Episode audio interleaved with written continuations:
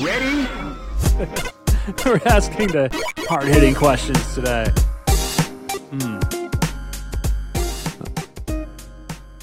Hello and welcome to Rhythm and Pixels, a video game music podcast. My name is Rob Nichols. And I'm Pernell.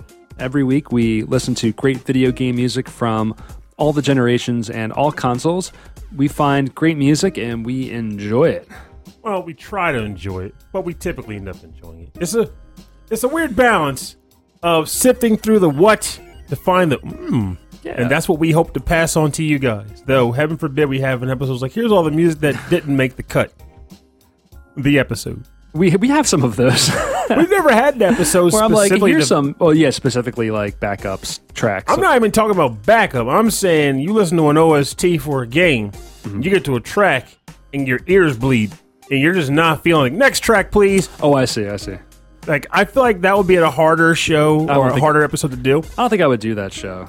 Well, that's just that's an interesting thing. Like, think about this for a second. If I don't want to listen to it, and you don't want to listen to it, But that's just that's what would make it an interesting experiment for the show. It's the thought of well, there's always the idea that no, there's no truly just uniformly bad track. Yeah, I there's no track that you could play that every single person will hate. Hmm. Please don't try to prove me wrong. But but but but what we could do is find music that I normally wouldn't gravitate towards, and then try to find something. that's what I mean. Yeah, like that's the that I like about it. Yeah, okay. Because like, or my, I mean, honestly, I would seriously just fly up like, I don't know if I like this track. I mean, it could be for any number of reasons, hmm. but just like this track didn't quite sing to. It's me. true. I mean- but I'm curious to hear if you or the listeners would like it instead. It's an interesting little experiment to play because I- yeah. feedback would be people saying, you know, Pernell ain't like that track, but you know what? That's one of my favorite tracks in the game. What do you not like about it? And that's kind of part of the humor in it all. I would say about fifty percent of the show I don't like. Hope is your 50% because my 50% is awesome. Nothing but the best beats from Planet Heat. Let's change the subject. Um, Pernell, uh, potato chips. You had some. You had some. Um, some important insights. Well, You had some opinions. You have an opinion about spicy potato chips. well, it's not so much. The, well, I guess it is kind of. But um, I felt a little guilty of eating my usual creamy dill pickle hers after coming back from the gym. Mm-hmm. I just felt like I wanted potato chips. And then I was talking to Rob about it, and it was a funny thought where I was like, I always gravitate towards creamy dill pickle chips now. Mm-hmm. But my previous favorite was the red hot chips. Yeah. but I won't, or rather, I will if I if that's the only option. But I prefer, do not want non-ripple. It has to be ripple hot chips because I like to bite them ripple by ripple. Oh, I see. You like to. Oh, it's like an Oreo where like you kind of eat bit by bit, right? Yeah, there's no wrong way to eat a rich chip. Oh, interesting. I thought like you liked it more because like it held more flavor crystals.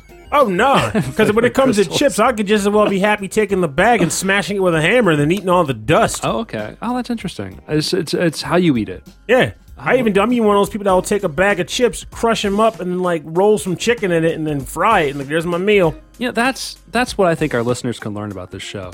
That that you're never too old to learn something new about your friends. like how much they love consuming potato chip dust. and How they like to consume potato chip dust. That's all I'm saying. There's no wrong way to eat potato chip I, dust. I I like barbecue potato chips, but not if they're flat. Oh. I don't know what it is. It's it's like it's too dry. Uh, By being flat, they're dry. Yeah, it's like just dust. Flat chips are dry. Yeah, they're all. I mean, they're all dry. I grant you that. Okay, I'm about to like. So, where are you telling me that a chip that has a slight bump is not dry, is moist? I'm, I'm telling you, there's something scientific about having ridges in a potato chip um, that it, it activates your salivary glands. You know, it hits your tongue and it like scrapes your tongue in the inside of your mouth, That sounds like a problem, actually. and you immediately start to salivate, and that activates all of the taste buds, and then all of that flavor gets in your mouth. And then by then you're done the whole bag, and you're wondering what happened. That and then sounds you like think about the choices that you made in your life. Sounds more like you say it scrapes your mouth and then you get an infection because you're eating food that's like tearing holes in your skin inside your mouth. What kind of potato chips, metallic potatoes, are you eating there, sir? I hmm. don't even know. Don't want to know. This is a good segue into our topic for today. It kind of is. Kind of is. It's a topic that seems odd, but it resonates deep with me. And I was like, Rob, we gotta do this topic. Yeah. We gotta do this topic. And Rob was like, sure. so we should first start off with um, you donate blood regularly All the time. because you have a um, a rare type of. Well, you, you have the blood that's donatable to everybody, right? And in black people, it's actually it is rare. It's Oh. like four percent of the black population have it. I don't think I knew that. Yeah. Huh. I looked it up because it's weird. I had this thought, you know, everyone wants to feel special. You know, everybody has that desire to feel a little special. The superpower. Superpower. You get like something unique. The super blood donor. I don't know. Super blood. And uh, when it came up to the point where I started donating regularly, I started to realize how much they were, how frequently they were like, "Hey, we need you to come in and donate. We really need your blood type." And I started looking it up. I was like, "What is this? A rare blood type or something?" And it turns out that, of course, yes, O negative is the most needed blood type because anyone can use it, like literally anybody. But people like me can only use my blood type, which is a, a rough concept in and of itself. Mm. So it's a very needed blood type, but surprisingly, the rarest, which I was hoping was O negative, is actually like AB positive or something, which is absurdly rare. But no one needs the blood. It's like a blood type that's only needed by like other AB positives or something weird like that. Hmm. So it's the rarest blood type, but it's the least useful blood type. Right. O negative is rare-ish, but everybody wants it. It's a, it's a delicious beverage. I don't know for the body. I, I I got nothing. But we all we all bleed. But only some of us. But only oh, negative. oh negative. Like the band. Hmm, interesting. So we thought that to maybe raise awareness of blood donation and the necess- the, the, the needs of hospital. No, it's not. We're not trying to bring awareness to people who are listening to video game music podcasts. We wanted to do a whole episode about blood, Pretty much. just blood, Just blood. uh, music about blood, bloody games, bloody bloody, Bloody- roar. I didn't. Yeah. Oh, I should have picked bloody roar. Don't Oh. worry. Don't worry. Some say other individual may have pulled a little bloody Oh. roar out of his own. Is it the half of the show that I hate? What? What? the half where Pernell picks tracks you didn't choose? I. That's fifty percent of the show, Oh, Rob. no, I didn't, I'm not saying what half. that being, come on, put words in my mouth. don't, Oh. put, don't put 50% of the words in my mouth. Too late. Too late. Oh, boy. Uh, so he came over and I was playing Enter the Gungeon. No, no, no, you Oh, weren't. I, I just finished playing Enter the Gungeon. yeah, you were playing 20XX. Oh, uh, I had such a good run. I sometimes there's there I have such a great run that I get to the fourth boss and I just I blank out. Like I'm I, I'm totally stocked up on weapons and health and items, and I'm super ready to go. And it's the boss. It's it's there's two bosses on the fourth floor, and it's the boss that I can take on. I can take I can no hit this boss. It's the Wallmonger, okay. and I just blank out. My brain just Well, we're talking about Gungeon still. yeah, Gungeon. Oh, yeah. okay. I can no hit the fourth boss, this one boss, and my, my brain just blanked out, and it, it just I get hit like a billion times, and I, I still beat it, but now I'm on the fifth stage, which is incredibly difficult and, no health. and very long, and I have I can't get hit once, and I'm like ah, Reactivate your Zen. that kills me. That kills me because it's like I had everything set up. I had had the, the master round, so I had extra health. I had all these great weapons and stuff. Ah. I wish I could say that 'cause you're, you're like hyper focused on this game right now. I'm like drowning in games. I can't hyper focus on anything. I know. I just I need to I need to sit down and like actually get into some new stuff. But like I never I'm not making enough time for it. So um, I'll I'll sit down and do that. Man. You know, okay, so it came up on um, on our Facebook group Rhythm and Pixels chat, and you can join there, and we'll accept you because we're cool like that. Um, it was talk. People were talking about games that I will play, or I should be playing, or I could I could be playing and enjoy. And they said do a Team Ico day. No, I was dead. Dan did. Daniel, Daniel, Daniel, Daniel. Great idea. The Last Guardian. I talked about it last week how I'm afraid to try it because I'm going to cry my eyes out. But that is the perfect game to play because it's going to be emotional. And I'm, pr- like the other last two Team Ico games, I'm going to love playing that with Christy. There you go. We're going to have a great time. Me and my wife sitting down playing this game. I'm going to do it. and it'll be a different game. I know, I it's- can't emphasize that enough. Granted, it's not one that came out recently, Doesn't matter. but it doesn't matter. Doesn't matter. Just has to be different. All right, so that's enough of me. Um, top of the show, whatever. We'll we'll keep talking during the show, but blood, right? Yes. I need blood. Am I right? That's, that's what everybody talks about. Everyone's talking about it, but no one's no one's doing anything about it. Blood. Well, I don't want anyone to do anything about it. That sounds like a dangerous game. Well, th- what's dangerous is it's uh, the odd numbered episode. Know what that means? uh, Pernell, Pernell brings some danger. Let me Um, bring the cross-eyed banter. I have this Wikipedia page open to the UPN television network because we just talked about hanging with Mr. Cooper for about 30 minutes before the show. Because the show is worth 30 minutes of anyone's time. I'm going to close that window. All right, Pernell, what you got? All right. My first track is a tune that Dawn Lewis herself would absolutely approve of. Okay. This is from the game Dragon Star Varnir. And the track title is called, I believe it's called like Black Witch or Witch Negra. Hmm. And it's composed by Yo Oyama of ZIZZ Studio, Kaori Susui, and Tai Sema, or Tai Sena.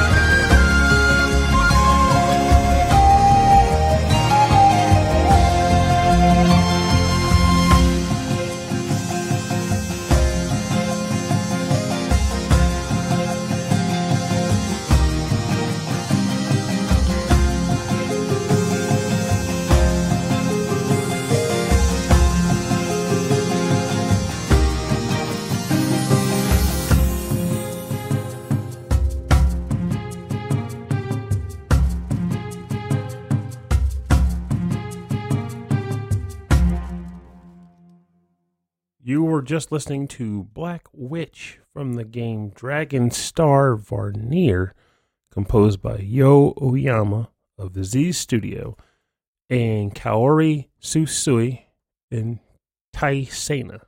So this track is honestly it's not as high energy as some of the tracks I could have picked from this game. And believe it or not, the OST isn't even that large for this game. But every track on it is a gem. But this one particularly resonates well with me. Instrumental, the instruments in here just it make me feel something when I hear it for a long period of time. It's hmm. nice, and it made me go with it instead of the norm. And as for where it fits into this episode theme, it's a surprisingly tragic game. So the idea is that it has that typical concept that a lot of JRPGs have, where you have a holy order battling against a quote unquote evil group that turns to not be all that evil after all.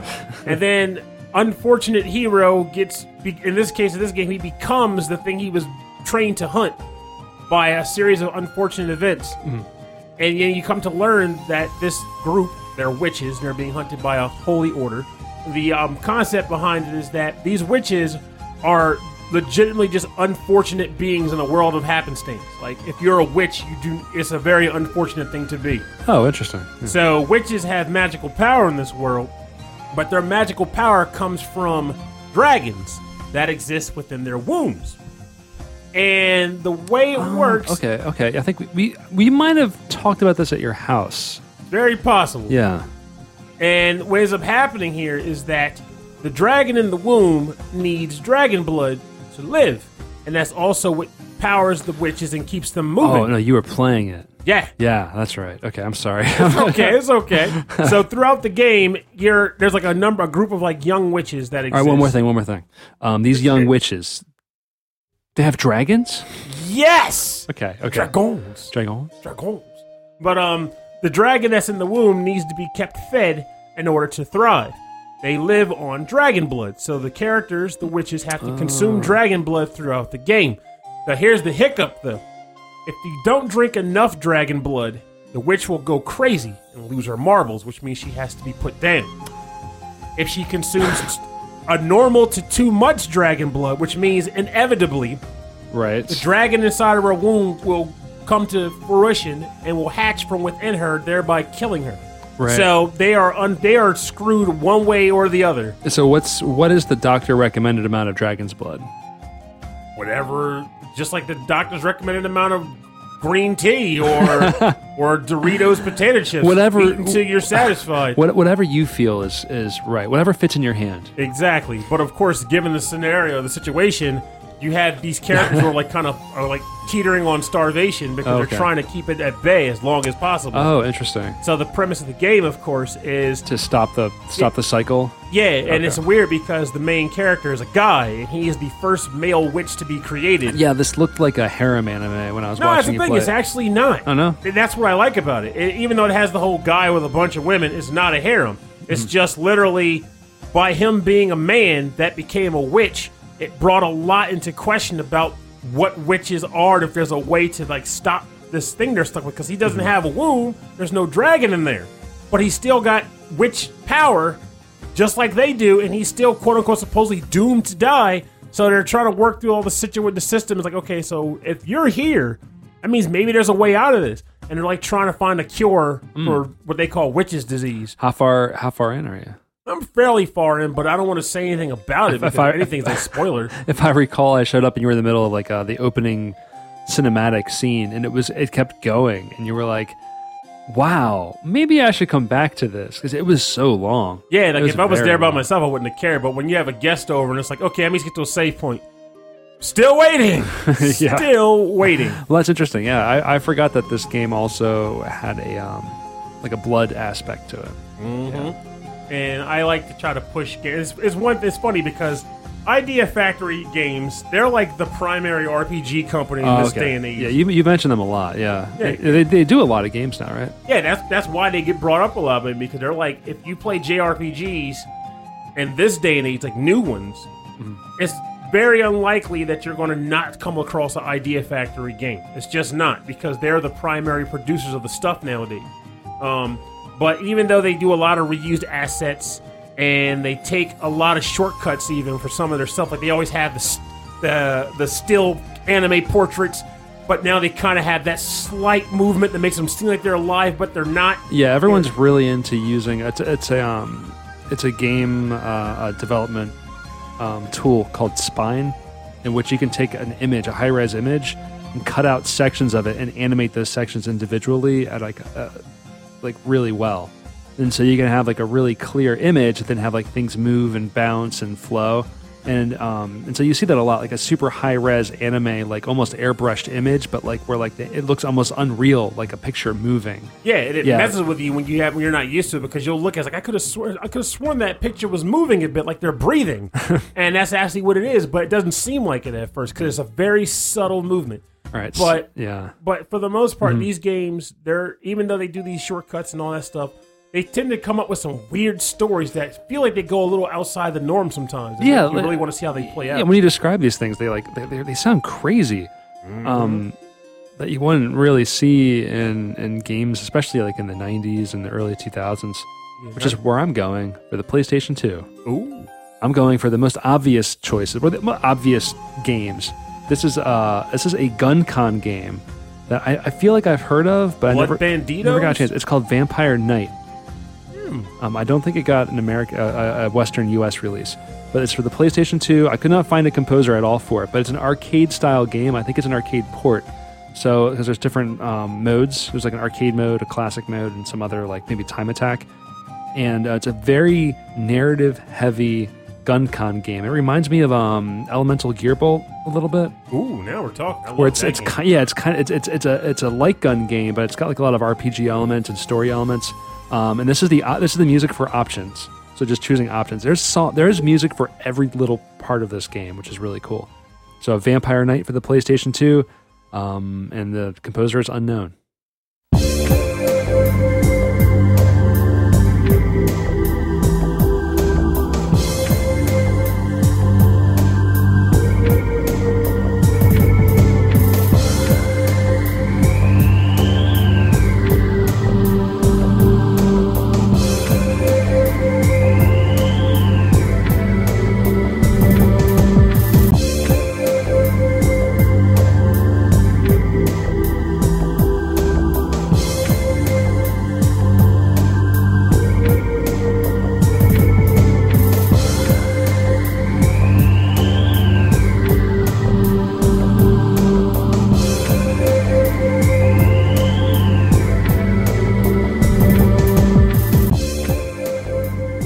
Options music from the game Vampire Night for the PlayStation 2. Don't have a composer on this one. Um, yeah, but it's smooth. This this whole soundtrack is very atmospheric. Um, uh, it's, it's some of the tracks are a little bass heavy. I really like the hi hat on this. It's very modern, like trap music hi hat, where it's like da-da-da, da-da-da, da-da. but um, very very very atmospheric. I mean, obviously with those uh, with that wind. Woo! It's interesting that this is the option music, but it explains why it's like quicker loop. Yeah, it's a much shorter loop. It's sort of like just kind of setting the mood for when you start start the game. Um, but I love um, uh, for the PlayStation One and the PlayStation Two, the light gun was called. Well, maybe it was. I'm not sure if it was like the official light gun, but it was called the Gun Con. The thing is, there wasn't an quote unquote official one for the PlayStation. What ended up happening was different companies had different guns. Mostly Namco, though. Yeah, this was the Namco one, right? Yeah. yeah, because it reminded me a lot of the, the gun used in the Time Crisis arcade game, Mm-hmm. which had like a kickback on it. It had like when you'd shoot, it had like a little recoil on top, and it was really satisfying to play. like for me, the only thing I hated about gun cons was the fact that the, the way that the technology they use for them requires you to have it connected to the TV and to the system itself. Right. So you'd have like the one cable running off the back of the PlayStation controller around the back of the, The TV set, yeah. And it was just kind of awkward and cumbersome. But, But in it's not- exchange, it was probably the most accurate, like portable handgun. Yeah, and it kept the, the screen from having to flicker because it was receiving input from the video, so it didn't have to flash the screen to see where like the hit collisions were, Mm-hmm. which was pretty cool. And it made it made games where you're constantly mashing the trigger feel much more comfortable because you weren't getting like glare feedback constantly. Yeah, yeah, yeah. The um, I think some some of the the home versions of the Gun Con also had the uh, the recoil, which all like in the arcade, like when I worked at the arcade, it broke all the time. We could we can never keep those um, working um, in good order, but it was satisfying because like you know how those games you had to shoot and then you had to shoot outside the screen to reload. Sometimes it was difficult to know when you had to reload if you weren't paying attention to where your ammo was. But that you could, this one you can actually feel it. So every shot you could feel in your hand, so you knew when you would have to go and reload. It was pretty cool. Honestly, I feel like Yeah. I need to try it out again because I don't recall like noticing anything special. But what I did like about its use was that it had the right amount of weight to it. So I would have that thing where Hmm. Yeah, I'm like that's bang, it. bang, bang, bang, bang, and I would just do like a hand flick, like Yes. Hmm. flick, shoot, and bring it back. It's like a very fluid motion. And you're just going to town. When you're playing like point blank, when the game would be like, Yeah, shoot this car 50 times in eight seconds before the car hits the front of the screen, like, brrr, brrr, brrr, and moving it back and forth, back and Man, forth. I was really into a lot of these. There was a um, I remember uh, there was one called uh, Police Trainer. That was very surprisingly serious for a game. Yeah, that was really good. We used to play that one a lot. Um, and then all of the Sega ones. So Sega had House of the Dead. The, so the first and the second, I think maybe also the second House of the Dead used like a giant revolver.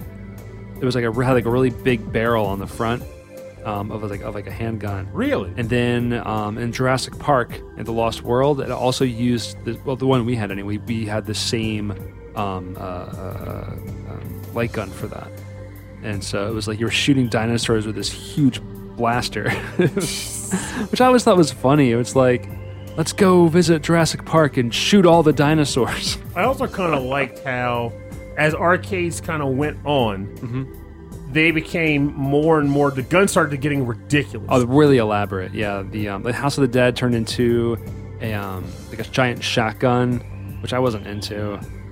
Um, Time Crisis Two, I feel, was like the height of Time Crisis.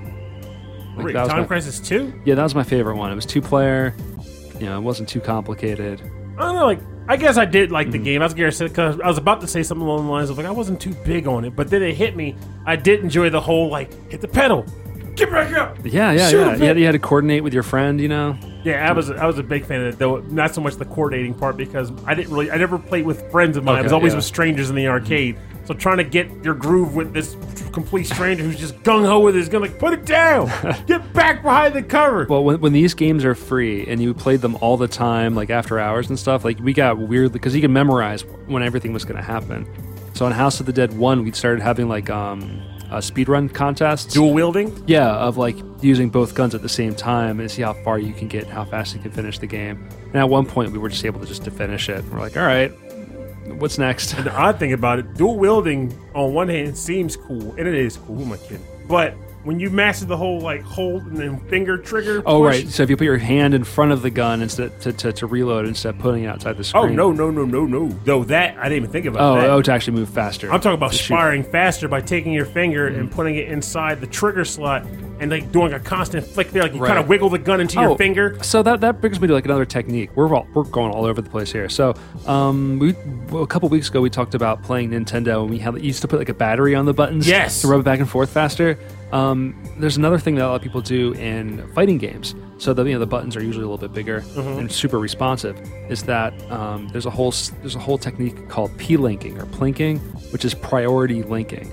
So if you hit the button and then hit it again super fast with the second finger, like kind of like Like, like like a gallop. yeah, like a gallop, galloping from one finger, like from your middle finger to your index finger, super, super fast. If that happens on the same frame with another button, often it'll priority link that button with the next button, and you can do combos that normally weren't possible. Or you could give yourself an extra frame because it was thinking you were hitting the jab instead of the, the medium punch. Was this a programming thing? Yeah, it was a programming error turned into a technique in Street Fighter 4, but it's used in a lot of other fighting games because it's just inherent in these games. This is definitely an arcade technique, not so much a console one, because I can't imagine taking two fingers and jumping on like those de- tiny controller de- buttons. Definitely not. But there's other techniques you can do with with with um, controllers that you can't do on joysticks. Um, all right, so that's that's my story, and that's And that's the end of that chapter. and that, as they say, is that. Pernell, what's your next track? Um, I'm hoping I even got the composer right for this. Um, it's going to be kind of sad if I didn't, all things considered. But between the between now and the break, I'm sure I'll get the right Well, composer. yeah. Well, I know the game. Oh, there's no way you won't. There's absolutely no way you won't know this. game. Super Mario Blood Brothers, How is that not a game? that should be a game then. right? But no, no, no, no. Hmm. This game in particular, sir, is the OG game when someone thinks of blood in the video games. Take a crack at it. If Someone thinks of blood in video games. Well, they it should be. Mortal Kombat. You better believe it, baby. Oh, hey, all right, cool. Mortal Kombat from the Sega Genesis. The track title is the Hall Stage, and the composer for this track is Dan Forden. A first for this show, actually, I think. Yeah, I don't think we've ever played Mortal Kombat on the show. We're Dan Forden.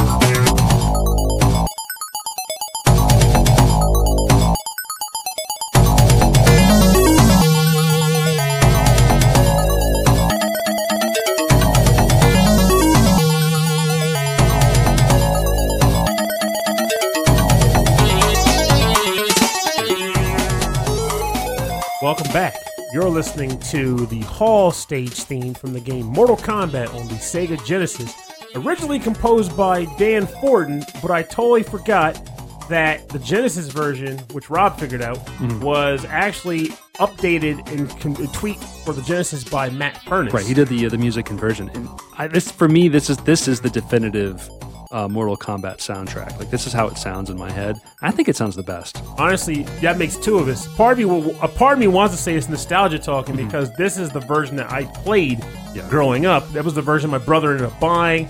It's the version that I hated my friends for wanting to play constantly when I just wanted to play Sonic and other actual action platformers. Yeah, yeah. But I digress. Mortal Kombat, we can't have an episode on Blood without bringing up the OG Mortal Kombat game. Right. This game was released on home consoles on uh, the Genesis first, and then on the Super Nintendo uh, shortly after. Mm-hmm. Um, but strangely, with no signature blood splatter. Yes, correct. Because, so, we have a number of young listeners on this show who may not have been alive when this happened. So, Mortal Kombat was pretty much the beginning of companies and parents and all becoming truly concerned about violence in video games. Mm. When this game hit consoles, prior to that time in the arcade, and what it was mostly known for, It it was- was, a fighting game that people liked, but it was known for the brutality of it all. Oh, absolutely. Tearing Blood off spectacle. people's heads and stuff like that. Like weird hidden codes to do some ultra gruesome things. Um, but yeah, it was contained into the arcades, but it was in the arcades for a good long while before it reached the, the home the home consoles. Yes. Yeah. And when it did, Genesis was pretty much, yep, we want it. Just bring it on. We'll take the game. But Nintendo was a family friendly company back Mm-hmm. then. Um, it had um, freaking last name is killing me, but Howard Howard Lincoln was the guy that ran the company back then. He was very adamant about keeping their games family friendly across the board. And also, this is before there were ratings. Mm. Yeah. So his solution for getting the game on the system was rather than have the characters to secrete blood on contact, they sweat. So the characters were sweating in the game. Right. And then, of course, down the line, Midway injected a blood code into the game. You can input a specific code and get actual blood colors for the splatter. It was very interesting. So, like on the Genesis, if you punched a guy, nothing happened. Mm-hmm. Um, but very obviously, on the opening screen, you can put in a code ABACABB. You remember it. oh, absolutely, because I put it in every time, and it unlocked all of the gruesome fatalities, all of the blood would just pop up in the game. But now in the uh, the Super Nintendo version, Super Nintendo version, when you when you first started the game, I believe the blood was there, but it was all like gray and, Yeah, it and was blue. sweat. It was They called it sweat. So I was like, wow, that's really strange. But then you could have had, then it had its own code you could put in Mm-hmm. to turn it red. Yep. Um, at that point, I was like, I'm not sure what the point is anymore. Honestly, this game was released on home consoles before Street Fighter II was released on home consoles. Wait, no, no, no, no. Are you sure Street Fighter 2 I thought hit consoles in 1992 on the don't- Super Nintendo? It was, it was it wasn't a launch game, No. but it was near launch. Maybe, but uh, no, it, it, it reached it before. It, no, it was before um before it hit Sega Genesis. Sega Genesis got it a little bit later. Yeah, Super Yeah. Street Fighter on Sega Genesis came there because they got the Street Fighter 2 Super Turbo Cha- Championship yeah, Edition. Championship Edition. Um, and so that's all I wanted to play. So all I had for, for fighting games at home was Mortal Kombat. And my friends did not like this game because I played it to death and learned all of the cheese moves. And um, I just used Sonya Blade and did that weird air dash kick that she constantly did. I, I exploited that move, and the fact that I could actually win matches with it made me feel like a powerful being. Like, okay, I, we're done. I won. Let's play Kid Chameleon. Turn this crap off. um, but it's interesting that due to this game's existence, all of a sudden, all the news channels were running, you know, stories on violence in games and what are they doing to our children. Look at this game where you can rip this guy's spine out of his neck. You know, and parents they were interviewing parents, interviewing the kids, because like this game is awesome. It makes me feel like a big man. no kid actually said that, but man, what if he did? That would be hilarious. So in the end, what ended up happening was enough outcry kicked in. A lot of parents were upset. The government said something needs to be done about this. So they coupled with the video game industry, mm-hmm. created the ESRB, the enter- I want to say it's like the Entertainment Service Ratings Board or something like that. yeah. And to this day, that is pretty much what we use to rate all of our video games. It stemmed from the release of Mortal Kombat Right. on consoles and parents From- freaking out. Yeah, from then on, there was a big, bold letter on the bottom left of those cartridges, in those um those those boxes that was like M for mature or T for teen, And before E for everybody, it was kids to adults, which Yeah, was kind of a funny rating. kids to adults. That's right, I remember. And then I remember when um, uh, what was what was that N N64 game that was uh, had the had the, the, the squirrel in it. Oh, Conker's Bad Fur Day. Conker's Bad Fur Day. First mature game on a Nintendo console. Yeah, ma- use the word mature very loosely. That Hey. was the. Are you trying to say the, the great mighty Poo wasn't a mature gentleman who knew his boundaries? No, I think that was a technological achievement. I That game was splendid. Putting in all of that music and voice work onto the, onto that cartridge is and and the full 3D game incredible. It's interesting too because I think about that game now. Like, say, for to give you some perspective on this, I'm not going to go into it for those who don't know. You're welcome to look it up, but it's not for this show. But I'm reviewing a game now called Omega Labyrinth Life. That game is definitely an M-rated game, but I would not call it mature in any capacity. It's pretty down the totem pole on maturity. It's kind of eh.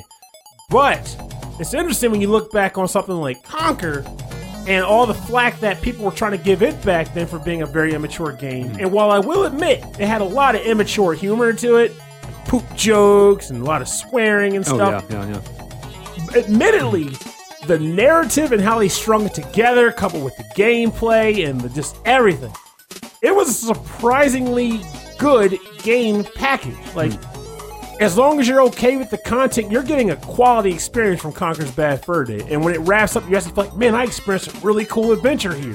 I'm glad Rare took the chance on this. It's a weird thing about that. And I, to this day, I would still play it. Yeah, I think it's great that they that they would take a chance on something completely different. It was kind of like end of life on N64 too. It was like very towards the end of, of when they were releasing games for that console, at least in the states. Mm-hmm. Um, so al- along these lines of controversial, violent, bloody games, there was a game that would be released on the PlayStation, and then the uh, fighting game that then the game engine was turned into a licensed product for the Wu Tang Clan. Oh, you talking about Thrill Kill? Yes. So we're going to listen to music from Wu Tang Clan Shaolin style. This is this. I loved it only for the Wu Tang Clan. That is an interesting way to pick a track and it was a, it was a, it was a good, real smart. It was a good four player beat 'em up game, but it was stupid violent. But Mm-hmm. the music is incredible. because it was Wu Tang. Wu Tang Clan composed some a lot of music for the game. They didn't absolutely did. Um, and if you go um, check out the Forever Sound Version podcast, Michael Bridgewater, who is a hip hop um, uh, like head, like he knows That Joker's a savant. he is a hip hop philosopher. Check out that. He's got a whole episode on this game. It's really cool. Um, so anyway, this is the track called Rumble from Wu Tang Clan Shaolin Style for the PlayStation. It is U-God featuring Inspectah Deck, Leatherface, Method Man, and produced by True Master, um, was a longtime uh, Wu Tang Clan and Gravediggaz producer. I was really wishing you were about to say he was a surprisingly a long But time this is- listener of the show. No, Wait, this is a, this is definitely a maybe now. Uh, this is a U-God track from Wu Tang Clan Shaolin Style. This is Rumble.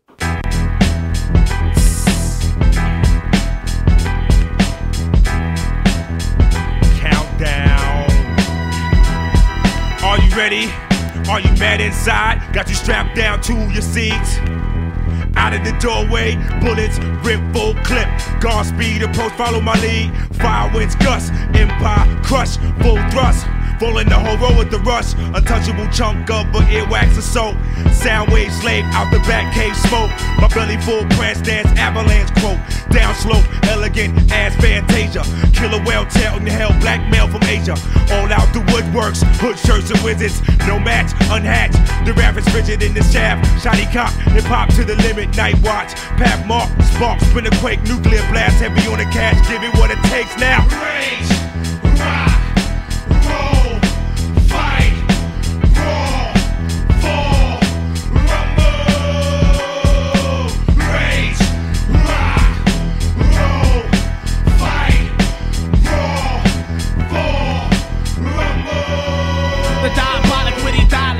in Gotham City With the possibility to stop your walking ability. God forgive me, spark enemies with pistol grips. The missile tips impact hit you so hard you Official script strike with physical hits You visible b- watch for the imperial blitz. Serious men subject to the wreck war tones. Endure poems liver than WWF war zone. More component guiding tracks, bodies collapse. Rap lottery stacks. Shatter like when pottery cracks. Logical facts from the terror dome Spill from the guts, drill till you bust. But when you bust and guard you now we trust.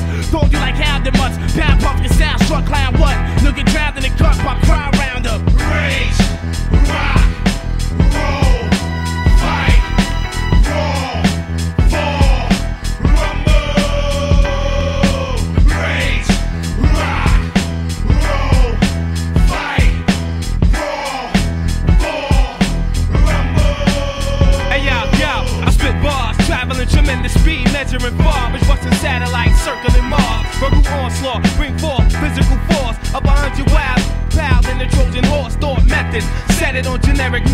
professional next. Left foes beheaded. This music is mind control like computer chips. Been doing this for numerous years, refuse to lose it. With jungle tactics, maneuver like a trained soldier, Hall of Fame, flamethrower. Take game, it's game over. Ayatollah, high roller, nine toter, mind controller, 2009 time quota. My coalition, bring the demolition. Wu blade incision, slate the competition with no intermission. Spitting hazardous darts up front like Rosa Parks, make a million men march.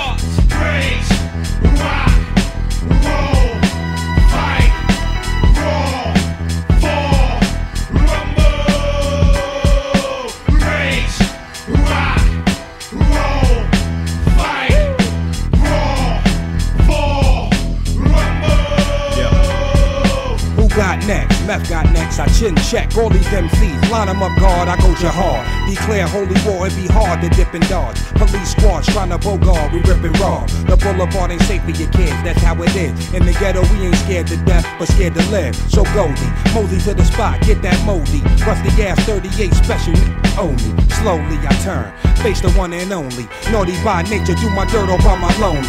Ass pretty Tony, when I got up, keeps up. 36 chambers, enter at your own risk. Take that watch off and tuck your necklace. City never sleeps, streets is restless. Rap style will slay you when you least expect it. Uh. Pull a plug on your respirator, leave you breathless. Mm. Wu Tang forever and a day better. On your boys, I deploy battleship raps, seek and destroy. Rage,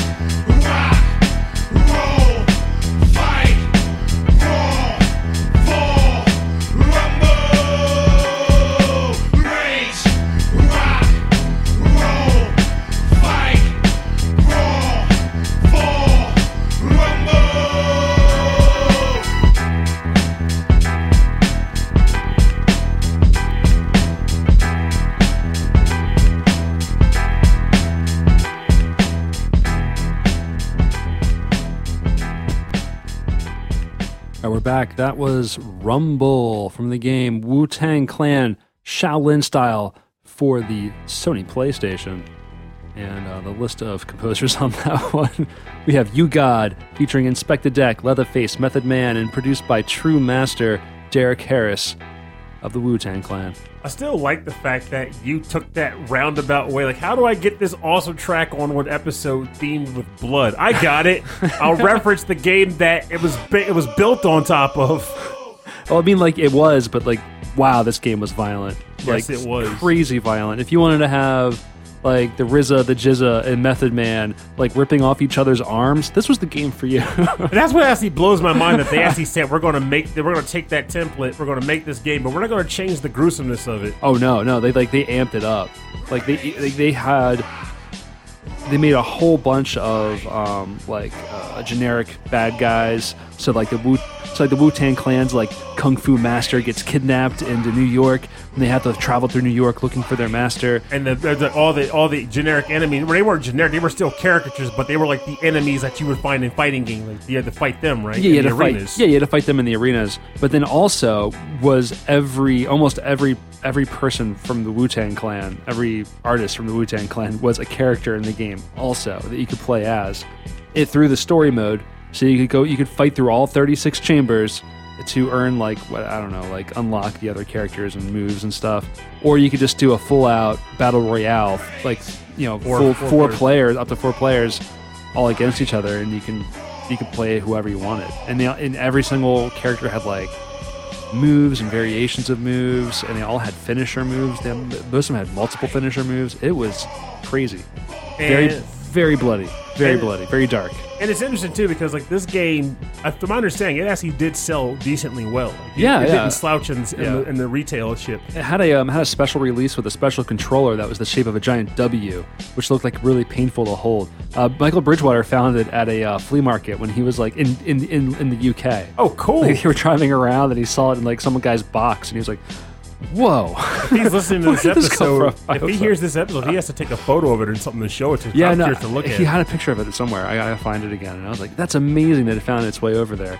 Now, like the original game that this was built up of, if I remember, I don't remember who developed. I think it was like a no-name studio at the time, but the game itself was called Thrill Kill. Yes. It never got an official release because it was deemed kind of too violent. Plus, the themes in it weren't yeah. good. No, yeah, it was it was really it was really I mean, it was violent for violence sake. Yeah. But then it was also super um like uh, like in bad taste. Yeah, like I think you could be a gimp and like a like a, cr- a really creepy, sexy nurse type character. Yeah, it, it was like really bad like tropes and like some racist elements and stuff. And Mm-hmm. so they were like, no, no, no, we're not going to do this.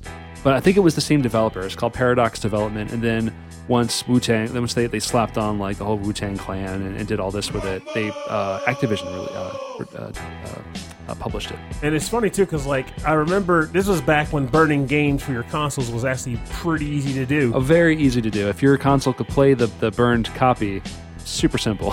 So Thrill Kill people, a lot of people were grabbing burned versions of the prototype version of the game. right, because that was never released. Yeah, Exactly. yeah. And I remember grabbing it thinking, huh, I'm cool, I got this prototype game. Everyone come check out this game. After, it took like maybe like three matches, like, I don't think I want to play this anymore. yeah, there's not much going on. There wasn't much going on with this game either, but like it was the theme made it work. Though. Yeah, That's the, the yeah, the theme made it work. So, like, if you're in the Wu Tang Clan, and It's between the characters Yeah. and their music. That will keep you playing this as Oh, long as you totally. at least are okay with the gameplay. exactly, and, and and you know what? Sometimes sometimes a game doesn't have to be perfect. It just has to be stupid enough for a group of drunk guys to have fun Oh yeah. playing this game. That's that's all that matters. Uh, honestly, that's Metal Wolf Chaos. Even though it's a single player game, Mm-hmm. that is just stupid enough. Have I told you about that game? That's the the presidents are in giant mechs, right?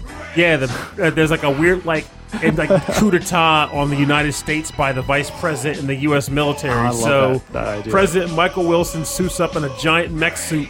He, at the beginning of it, he bursts out of the White House and takes down a military force and escapes on Air Force One. And then he begins an adventure to take back America from this coup by flying his mech to various cities in the United States and just throwing down. And it is absurd. Oh my gosh, that's the quotes there was a one line where like I think one of my favorite lines is really early in the game and he, and he goes talks to the secretary he goes Jody do I have anything scheduled for today? And she goes well sir you have to meet with the Japanese um was it uh, the Japanese ambassador in regards to wildlife conservation a wildlife conservation effort. And he goes oh no I guess I'm going to have to cancel that appointment today because today I have to save America and he just constantly references like like, why did he even ask? Like, oh, oh, hey, what do I have going on today? Well, I mean, you have a meeting with the, uh, the secretary of this, and you have to, um, oh, you have to work out the budget for this. No, can't do that today. I have to save America. I can do, but sir, Peace that's out. impossible. I can do anything because I'm the, pre- it's, it's I'm Oh. the president. It's it's a game where it, it, it, it was really it was originally an Xbox One game, Mm-hmm. like original Xbox game, and it uh, the guys who did Armored Core made it. Now it has some flaws to it. oh, I mean, okay, it's an old okay, game. yeah, you know, yeah. I, I loved Armored Core. Oh, yeah, I- like- around the same time this game came out, I was Yep. playing Armored Core. Yeah, and it's it's a qual like, the game itself has some problems like as far as like you know quality goes like there's some weird sound leveling issues in the game and stuff like Some that Some production quality. there's some production Yeah, okay, quality okay. but for the sh- just like you said about this for the sheer level of absurdity that it yeah. gives you're gonna and have fun fact- anyway. yes and the gameplay itself is actually not bad at all. It's genuinely fun play. It's just you'll be like oh crap the sound needs to get leveled again. But it's just it's so enjoyable just to run around and hear them say stupid crap. Oh, and then it's like just that lies almost like I'm going to win because I have the power of friendship and hope, like that kind of stuff. But Oh, it's like- but it's throw like- America in there instead. Uh, it's like the developers, like they knew, like this is what they wanted. You know, like this is this is gonna make it fun. oh, it was a total parody. like maybe the production value isn't going to make it fun. This is going to make it fun, right? And I think that's great. All right, It's glorious. What's what's your last track? Well, my last track is going to be from another game. I have picked from it before, but I'll take the excuse to play awesome music from this game, and it fits the theme. So, ha da da da da. La da um, da da da. I'm going to name this track, but I might ask you to choose it for me, and then we'll just play the proper one afterwards. Oh, okay, okay, cool. So this track that I'm personally going with to start is called Urge to Freedom from the game Mary Skelter Nightmares. Also, believe it or not, composed by ZIZZ Studios Yo Oyama, and Tai Sena on violin. Oh, cool.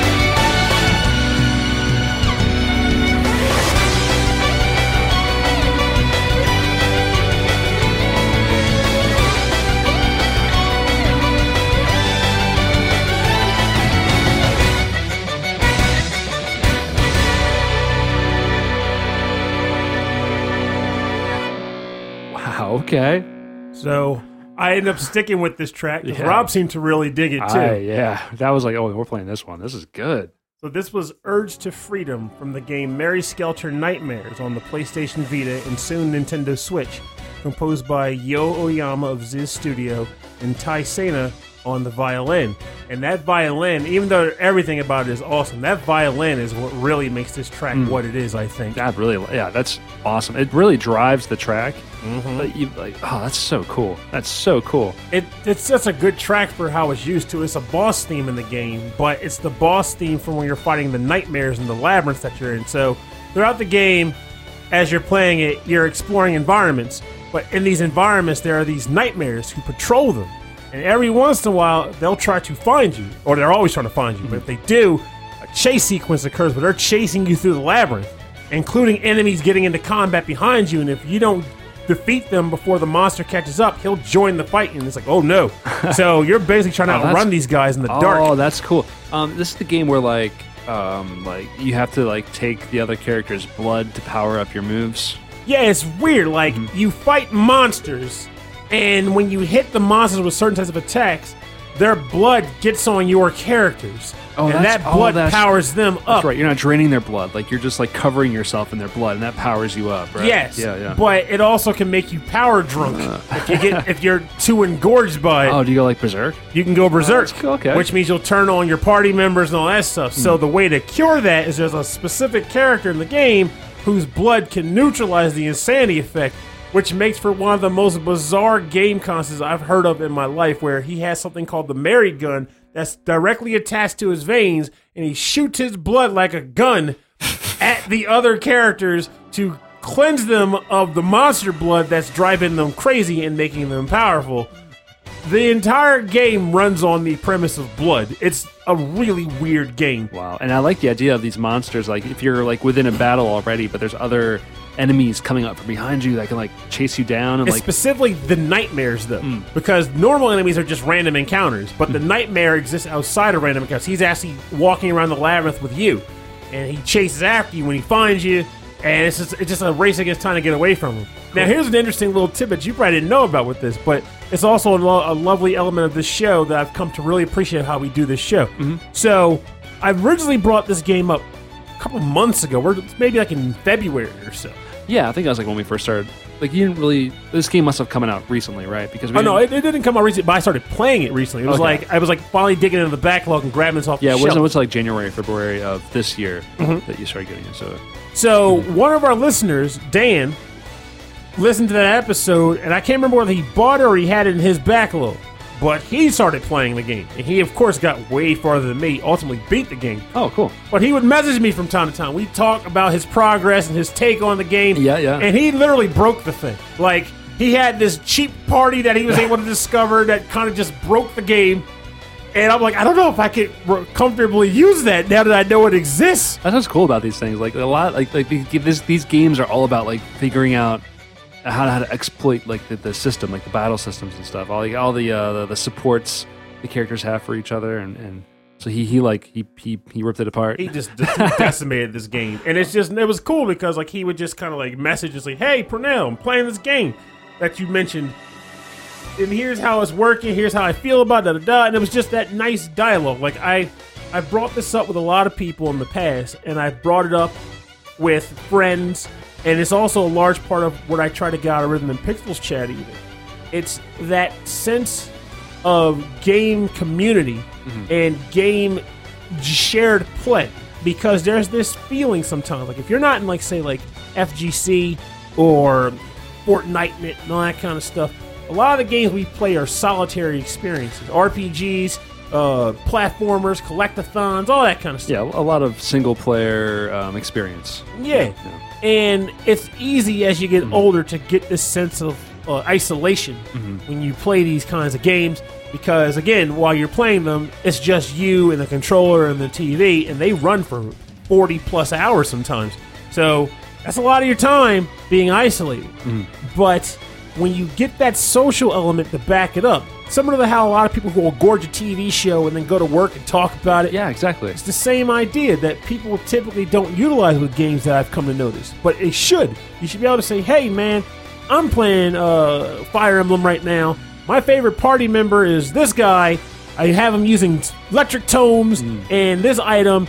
He maybe he helped me power through stage 25. How are you doing? Well, I haven't even opened my copy yet, but now I know who to use with the lightning tome. You know, like that kind of thing. Like it's just it feels good to have that sense of community and exchange of information, dialogue, and even if your response is this game sucks, make it constructive. Why did you not like it? Well, I didn't like the fact that this happened and this is the the game played out. And in the end, it's like I'm still enjoying hearing your take on this game. The fact that you didn't like it because Yeah. of this stuff. As long as it's constructive, you still feel like, oh, this is um, this still sparked um, dialogue about this thing. Yeah. I'm not trying to defend it. I just want to talk about it, yes, and then you still get to talk about it. exactly. I like that. and it's it's come. I feel like it's come a long way in that we're like just Mm-hmm. talking games with people feels good. Like I even bought uh what was it, Electric Boogaloo, who does he's not even in Rhythm Pistol Check because he doesn't do the Facebook. Yeah, Um, he good, good on him.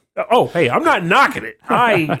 If, if I never Good on- started Facebook, I'd probably be okay with it. But Good- good I'm on- already on there, so he got you, yeah. Direct into my veins. But uh, he on the Discord chat, he recommended I get the Spyro collection, and I bought that after he was like, "You you'll really like it. You'll really like it." And keep in mind, I never played Spyro the Dragon. Like going back to the PS1, I ignored it. Oh, really? I was kind of tired of Hmm. mascot characters at that point. Like, okay, everything's an animal that talks and he's smart alecky, and eh, I don't have time for this. He's got some attitude. He had attitude, yes. And it was like, I don't really feel like I want this game. But after him suggesting it enough, I was like, you know, it's on sale. I'll grab it, see how it is. And I'm having fun with it. I've, I've been playing it bit by bit because, as you know, between reviews plus the board games, social life, and other games I want to play, it's really hard to get to specific games. Yeah. But I get to Spyro, and in the few times I've been able to sit with it, whenever I do, it becomes like a marathon. Like I'm like, okay, I'm into this until it's time for bed, and I'm like- hooked. Like it's it's some. I'm surprised I like it as much as I do. Hmm. It's a quality experience.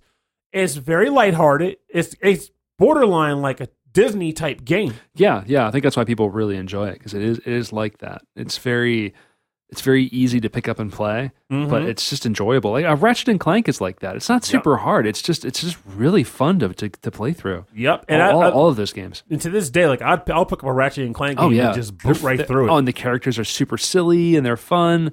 Um, oh look, plumber's crack. Where'd you say? I said the plumber's back. yeah, exactly. Like the dumb puns and the stupid jokes. Like, um, it's just something fun about that. Mm-hmm. Uh, you know, uh, let's talk about something serious for a minute. Plumber's crack. Surgery. Surgery is very serious, Pernell. It is very serious. Specifically in Trauma Center Under the Knife Part Two Electric Boogaloo. for the yeah, Electric Boogaloo for the Nintendo DS. This is a gentle breeze coming through the trauma center That's a long track title. yeah. The Gentle Breeze from Trauma Center 2, Under the Knife.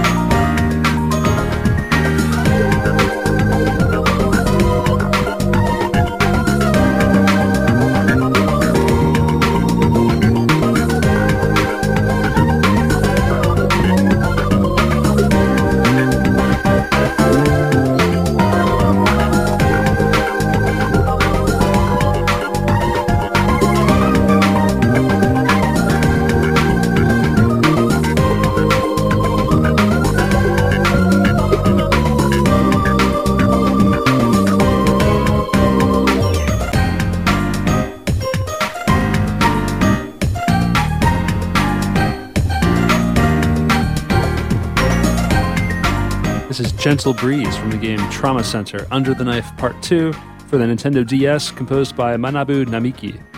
Um, yeah, so completely different from the tracks we've just been listening to. But honestly, honestly though, I'm perfectly okay with this difference This because is, this is a light. This is a lo- this is a lovely track. I love everything about it. yes, it is. I'm going to wager this is probably during one of like the hospital like cinema sequences. Oh yeah, there's like it's like it's like um like a lighthearted, maybe like a kid is loose in the hospital and he's just you know causing trouble, pushing over pushing over carts of blood and stuff like that. that's not very lighthearted. That's actually very dangerous. those little those little whippersnappers. Just condensing, contaminating the office with the sealed vials of blood all over the floor. You know, like oh, you're in the operating theater and you're trying to uh, do like a like a liver transplant, and just kids are getting in there with their sticky fingers. oh, Oh, that's he's an adorable little scamp. It's like oh, a nurse. Uh, Totally going to get a suit for malpractice. pass me the scalpel, nurse. And this kid comes in here with his lollipop, and he's like, "You're the lollipop, Mister." And he's like, "Oh, Oh, it's, no. a, it's a beach track. Maybe it's like maybe it's surgery on the beach. no. Yeah, beach surgery. That would be extremely unsanitary. it would be, wouldn't it? Sand blowing everywhere. That just would not work. Well, I guess be I could put a terrible. tent up. A beach tent. a beach tent. Yeah, yeah, yeah. Like, just put a towel. Just put a towel down. Yeah. That would do the trick. That'll work. That'll work out fine. And would honestly, it would probably bring tensions down. Hmm. Think about it. You're in an environment that's relaxing, Mm-hmm. sand on the sand on the ground, breeze blowing, people laughing and playing outside. You and might- here you are for surgery. You might have a, a much higher survival rate if you were more relaxed on the beach. Yes.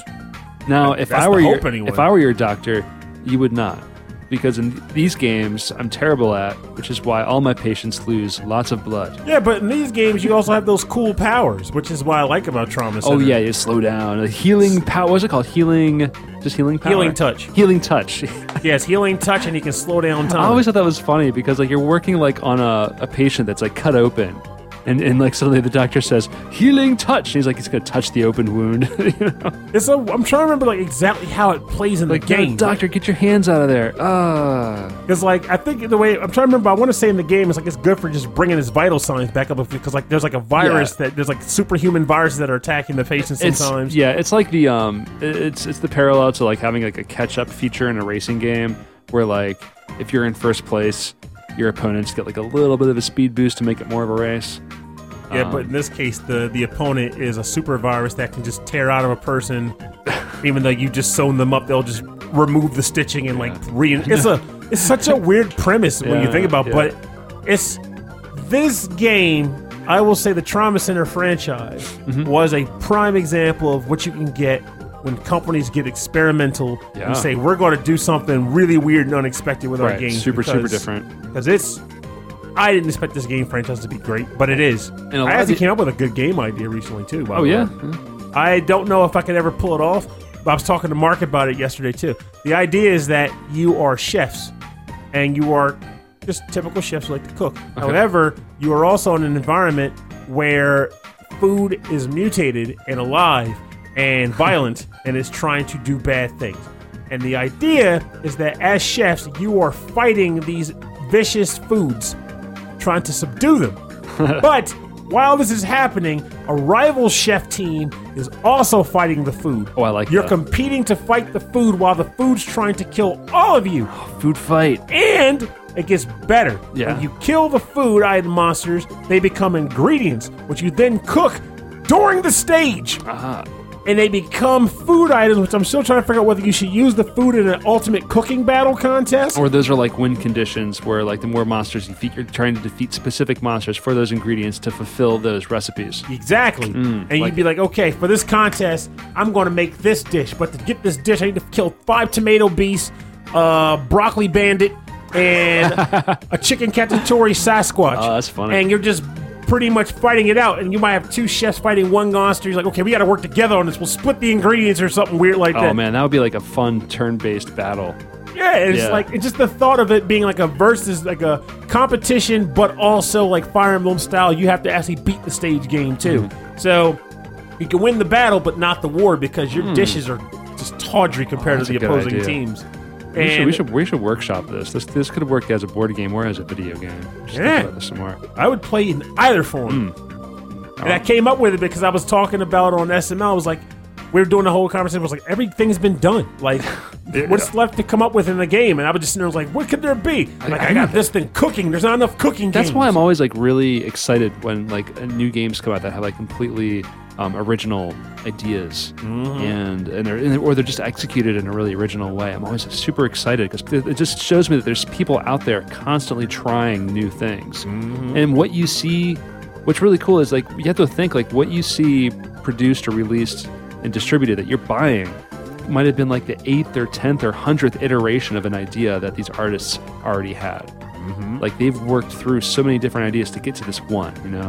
And then they're hoping this is the one that ticks. This is the one that Yeah, people enjoy. And if you bought it, then obviously it did at some point, you know. They And clicked with you. And that's honestly why, and also by the same token, as much as I love that stuff, it also irks me sometimes when like game design can get lazy. Because don't get me wrong, Oh, yeah, any yeah. Mm-hmm. game design is work. Like I can't, I I've never built a game, but there are some times where you can clearly tell like they're just resting their laurels on this because they know it works. Right. Let's just throw it out there, and it's not necessarily a bad thing either because somebody might be saying I need another military shooter.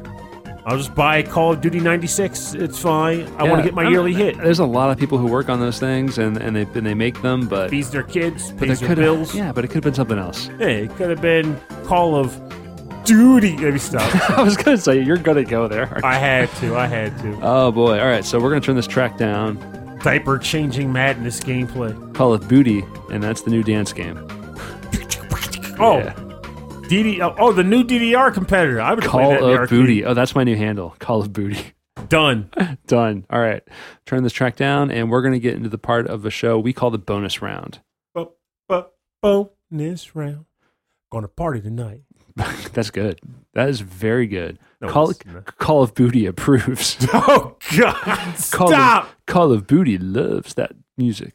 All right. this bonus round is the part of our show where we play covers and remixes and arrangements on our theme. And so, Pernell, what you got for the bonus round? Pernell got lazy for the bonus round. He wanted to play more tracks, Okay. Well, so we, I didn't can go with it. any covers. I can dig it.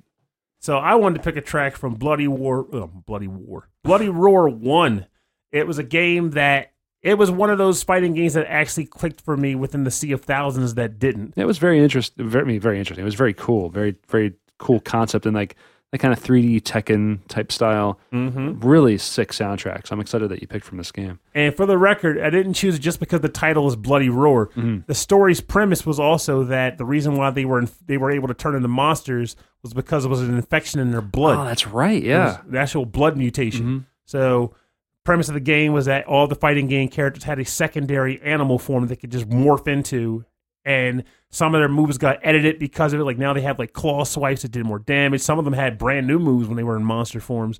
It was just a great game. They're very cool. Now, the track that I'm going to pick Mhm. is for the stage of Bakuryu, the mole character, and it's called Underground. And it's interesting because this game apparently had a breakdown of like instruments and stuff like like a band quartet that did it. So, composed by Takayuki Nagishi, guitar, uh, Takayuki Hijikata on guitar, Michio Nagaoka on bass, Toshinobu Takimoto on drums, and Makoto Matsushita on alternate guitar. Yeah, that, that's what's cool when when these games get like really like when they get official releases and, and everyone gets credited for their work. Um, it's always exciting when you see that. All right, let's go. Bloody Roar.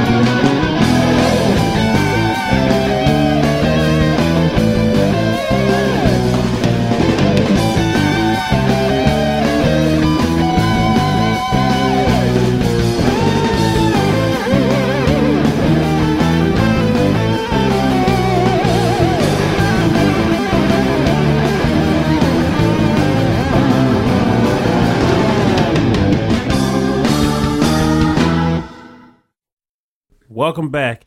You just listened to Underground from the game Bloody Roar, composed by, uh, well, composition. We have Takayuki Nagishi, Takayuki Hijikata on guitar, Michio Nagaoka on bass, Toshinobu Takimoto on drums, and Makoto Matsushita on guitar. That many names for that many instruments, this may as well have been a bonus round track in the traditional sense.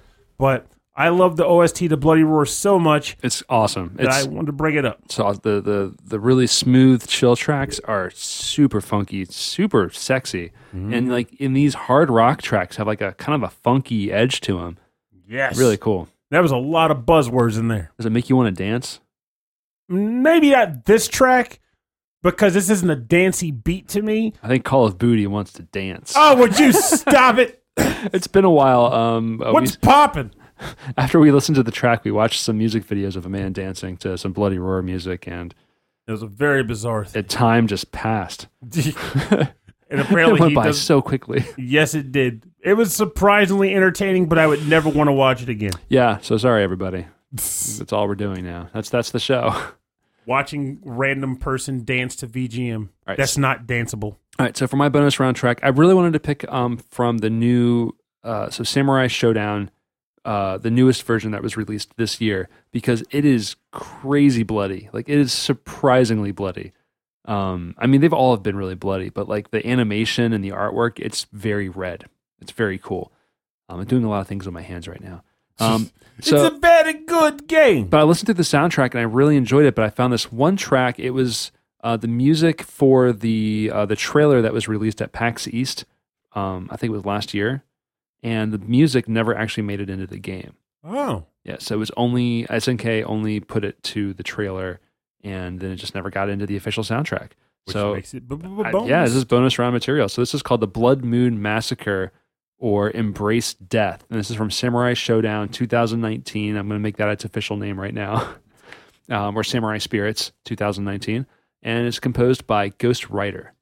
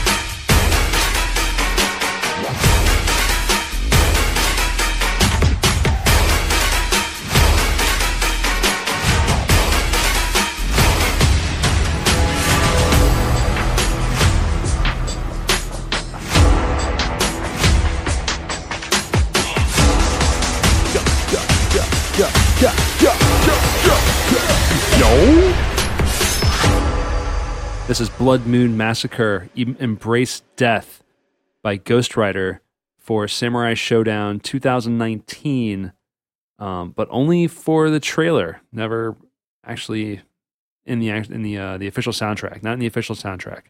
Honestly, you Pretty awesome, earlier about the Kirby ska thing. For some reason, at the end of that track, I started going, like, pick it up, pick it up, pick it Yeah, up. Pick it up. it's got that. I don't know something about that tempo and those those really heavy drums. It's like uh uh uh. It just makes you like kind of just jump and bounce in your chair. It's really cool. I've never like it. played this game, and Mm. I wasn't much for the franchise in general, but I do know that Nakoruru is awesome. And when I did play Yes. it, that was who I used along with Charlotte. Yeah, I always liked um how how Maru how Halmer, yeah, he's like the samurai the yeah, white samurai gi. yeah, the uh, like the kind of the, the mascot of the game. Yeah, I was really into this on the Neo Geo. Um, and the new one is getting embraced by the uh, the fighting game community pretty pretty heavily. Really? people are really into So it. it's succeeding. Yeah, it's doing really. It looks it looks really cool. The um the game mechanics it has um has very similar to Guilty Gear of that kind of like you can build up to a one hit kill Mm-hmm. where everyone's got kind of like a special move that just like knocks a guy out, slices him in half. But I think a lot of the other games had that too. Maybe this means that we could soon be getting a re-release of the ADV anime from the 90s. Maybe I'm sure it's on its way. some HD remaster of some cheesy um uh, Samurai Spirits OAV. Hitting on the disc somewhere. Yeah, It's already out It's, there. it's already on the disc. That'd be amazing. All right, for more information on the bonus round part of our show, go to rhythmandpixels.com. We'll have links to the band camps and SoundClouds and everywhere where you can get the music and support these artists.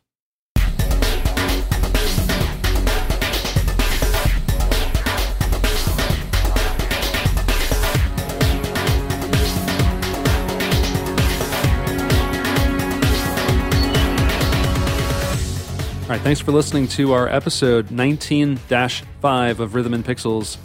Blood, the blood music, the blood dance, the blood, the blood pod, the blood podcast, the bloodcast. 19 5 blood. Bloody Ballad. I think that's gonna be the title, Bloodcast.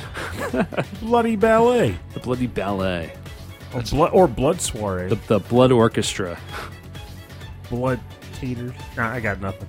the blood taters. blood Oh, ship. I don't know. But Um, it's so- it's interesting that it was a topic that it stems from a good place, but it's be like let's talk about games that have a lot of blood in them. Like Yeah. that's, that's pretty much how it converts. Like I was because I'm not gonna lie, there was a party that was like, what are some games where blood transfusions are a major component of them? And I tried, I could not. If it wasn't like Theme Hospital or something, Hmm. Right, I I, was- couldn't think of anything. I was trying to think of like ways of um like like what where is like blood an important mechanic in a game? You know, I just I, I wasn't clicking, so I was like, hmm, Mary Skelter's pretty much it. yeah, that's that's. I remember that that did come up in my my my uh, my thoughts, my prayers. But no one's praying to Mary Skelter. No, no one is. Um, but yeah, so this was our blood episode. Um, next week, I want to do a Simpsons episode soon. There's a lot of Simpsons games. Or not even just the games. I'm thinking like if I can even think of like a good quote. I don't know. We'll have to figure out something. Like is it gonna be Okay, quote well, we- based or we- is it we based should- on the game? No, we should do like a um, we should make a Google Doc where we just list quotes, and then we have to think of tracks for those quotes. All right. That's kind of like That could be part of the joke. that's kind of podcasting nightmare mode, though. yeah, but I can I can wager I can think of a couple people that that we, I know that listen to the show that would really appreciate that topic. you get a you get a dental plan. Lisa needs braces track. Yeah, but then that that would make me wonder: Are there any games where you feature uh, feature a prominent dentist? Probably like a scary dentist, right? Little Shop of Horrors, the game. Man, that could work. The musical, the game. The musical, the game, the book, the game. I'm gonna be a dentist. Um, so Spit. if you'd like um, to get in contact with us, you can send us an email. Rhythm and Pixels at hotmail.com. Um, and if you'd like more information about the show, full track listing of all the episodes and access to all of the episodes, I think um, at this point some of them are cut off on our podcast feed, but you can check them all out on the website. Rhythmandpixels.com. Um, and if you want to check us out on YouTube, it's youtube.com slash rhythmandpixels. And there, um, there's access to um, most recent episodes, and there is there are and there and is- there is RBK. blah, blah, blah. There is our uh, 24 7 um, radio station playing nothing but 8 bit and 16 bit music classics. Um, and you can check us out on social media, which is uh, Twitter, Instagram, Facebook. It's Rhythm and Pixels, all one word. And we have a little group called Rhythm and Pixels Chat. And that's always a good time. I think that our game of the month is Rayman Legends. Yes, so get into it. I, that, that's that looks like a lot of fun for now. Maybe I I'll to this come over and play your game. Honestly, I to this day I stand by the belief that Rayman Legends is probably one of, if not the most perfect platform 2D hmm. platformer to ever have been made. It's worth any platforming fan's time, and I am hoping that more, as many people as possible that listen to the show that are in Rhythm and Pixels chat will play this game hmm. And experience it for what it is. yeah, you mentioned it. it You- got me through my surgery recovery Oh, too. That's right. Yeah, yeah. That's why we talked about it. Hey, blood surgery. Bam. Bam, connections. Um, if you want to support the show, um, you can hit the subscribe button, hit the like button, or just tell your friends. In fact, that's all you need to do. Just tell people you like. Yeah, Tell people, anyone who will listen. share the fun because we have fun doing the show. We hope you have fun listening to it. So if that's the case on both fronts, why not spread the love like jam on a nicely toasted slice of bread? But if you would also like to maybe buy us some toasted bread with some jam, you can go to patreon.com. What? Um, if you can support us in other ways, uh, patreon.com slash rhythmandpixels. Um, if you donate there, um, you get access to a monthly live stream where we record the show and live. bread. And we'll next. I swear- Okay, next time you hear it here, I'll have toast, Delicious toast. and you can watch us eat toast. Not on the podcast, but on the stream. Yeah, because but then we'll get crumbs everywhere. Oh I don't know, yeah, that might not be effective. I'll, I'll, I'll put a towel down. Um, and um, I know you get those weird mouth noises, so I'll, maybe I'll just cut that out. Uh, but we also like to thank each and every one of you at the end of the show, and so we'd like to thank uh, that Nick Walker, Mike Myers, and new uh, Patreon member Martin Argenius. Thank you Thank you. so much for uh, supporting us. Uh, Steve Miller, the Autistic Gamer 89, excuse me, uh, Cameron Werma, Christopher Senstrom, Bobby Arson of One Up Funk. Check him out at, um, on Instagram at One Up Funk. Wicked Sephiroth, OK Impala, Carlito from the Heroes 3 part Heroes 3 podcast, Michael Bridgewater from the Forever Sound Version podcast, Brian Pitt, Morton Gangso, Chris Marie. Wait, wait, whoa, whoa, no, it's Murray. Chris Murray. There's only one way to say that. Hey, Murray. Hey, hey, hey, hey. hey, now. Um, I thank uh, the last weekend, Jupiter Jazz, Solus Sanctuary, Damian Beckles, Joe Vassallo, Chris Steenerson, Alex the Messenger, Messenger. Um, check out his Facebook group, uh, VGM Podcast Fans, if you want to know, if you want to meet more um, podcasters, if you want to know about other podcasts, if you just want to hang out with some cool dudes, cool ladies talking about video game music And potato chips. and potato chips. We talk about everything in that. That's a cool Facebook group. It's very positive. It's very welcoming. Check that out on Facebook. And also David Smith. Da- David, David. not Daniel. David Smith. David Smith. David Smith. David Smith. Thank you all so much for your for your uh, continued support of the show. Thanks for just being awesome people. Yeah, we really like it. We love every one of you. Um, I want to thank. Um, we got an email from Brian um, saying, "Hey, great podcast," and he sent us some really nice words. Thank you so much for that email. Um, it meant a lot to us. Uh, I will be writing you back eventually, but I thought I would just give a nice little call out at the end of a show. Maybe you might appreciate that more. I don't know. It- um, honestly, and honest, it may seem like we're kidding around, but I kid you not. When those emails come through, Yeah, feels it, it- great. It, it could be on a weird day, like a really rough day mm-hmm. at work, or that day where it's like, man, I've been working out and I've, all I'm allowed to eat now is this slice of carrot. and to see these emails pop in, it feels really good. Yeah. It's a nice day flipper. So thank you very much for taking the time to reach out and write to us and just let us know your thoughts. It feels great. yeah, it feels good. feels good. Thanks, thanks for flipping the day for my friend. Don't. for flipping, flipping my day, flipping, my friend's day. Um, thanks for listening to the show, Rhythm and Pixels. This has been episode World 19, episode five. We're gaining in on World 20. I don't think Mario's ever had a world. As you know, Super Mario 3D Land, I think, had a world 20. I think it did too. Yeah, but like this, this is this is gonna be like it's gonna be like more like Meat Boy, where there's like spikes everywhere. The Dark World variants, that's all it is. but we're getting in on that. So anyway, thanks for listening. My name is Rob Nichols. And I'm Pernell. We'll see you next week. And remember, yes, I'm going to bring it up. Premise of this episode was blood, but it was more specifically pointed to the idea of donating blood, blood donation. They are a very, extremely important aspect of day to day life, more and more blood donations are becoming needed in order to handle the need as people get injured or hurt, and whether it be whatever means in which they get hurt. And donations are what allows hospitals to sustain them until they're able to mend their wounds and heal them. Fun fact 36,000 units of red blood cells are needed every day in the United States, and 7,000 units of platelets and 10,000 units of plasma are needed daily. And for fun fact, because I've donated these, platelets take a long time to give. We're talking three hours. Oh wow. So it's not a slow churn. Um, and it's funny because there's a constant need for this, but there's a lot of, you know, I guess concern or worry about. I don't know if I want to donate blood. I'm afraid of needles. Are they profiting off of my blood? All kinds of stuff. But to me, at the end of the day, it's real simple. If you're healthy and you're able to do it, you should donate. Why? It's one of the literal easiest things you can do to help people. If you're broke, donate blood. Doesn't cost you a dime. If you're hungry, donate blood. They give you cookies when you're done. I mean, you want to meet some friendly people, donate blood. Honestly, the orderlies that are there, the phlebotomist, I always get that word right, but phlebotomy, phlebotomist, I'm sticking with it. They're very friendly, kind people. Yeah. And most of them, even though they do get paid, I've always come to feel as though it's more of a labor of love and like desire to help others than it is about just making a paycheck. It's just a good thing to do. Obviously, this isn't about the folks who aren't able to donate. I understand that you can. It's unfortunate, mm. but it's more about folks who can. If you can, you should and do. The one follow up aspect to that don't necessarily wait for a blood draw. Why? Simple. Blood doesn't have much of a shelf life to it. So what ends up happening is you'll have these wandering periods where there's a need for blood and people aren't coming in. So then they institute a blood drive because it's meant to spark need or spark the desire to do a good thing in people. And of course, when you go to a blood drive, you show. So it's like a nice social media thing on it. You know. But what ends up happening is they get a mass influx of donors on those days.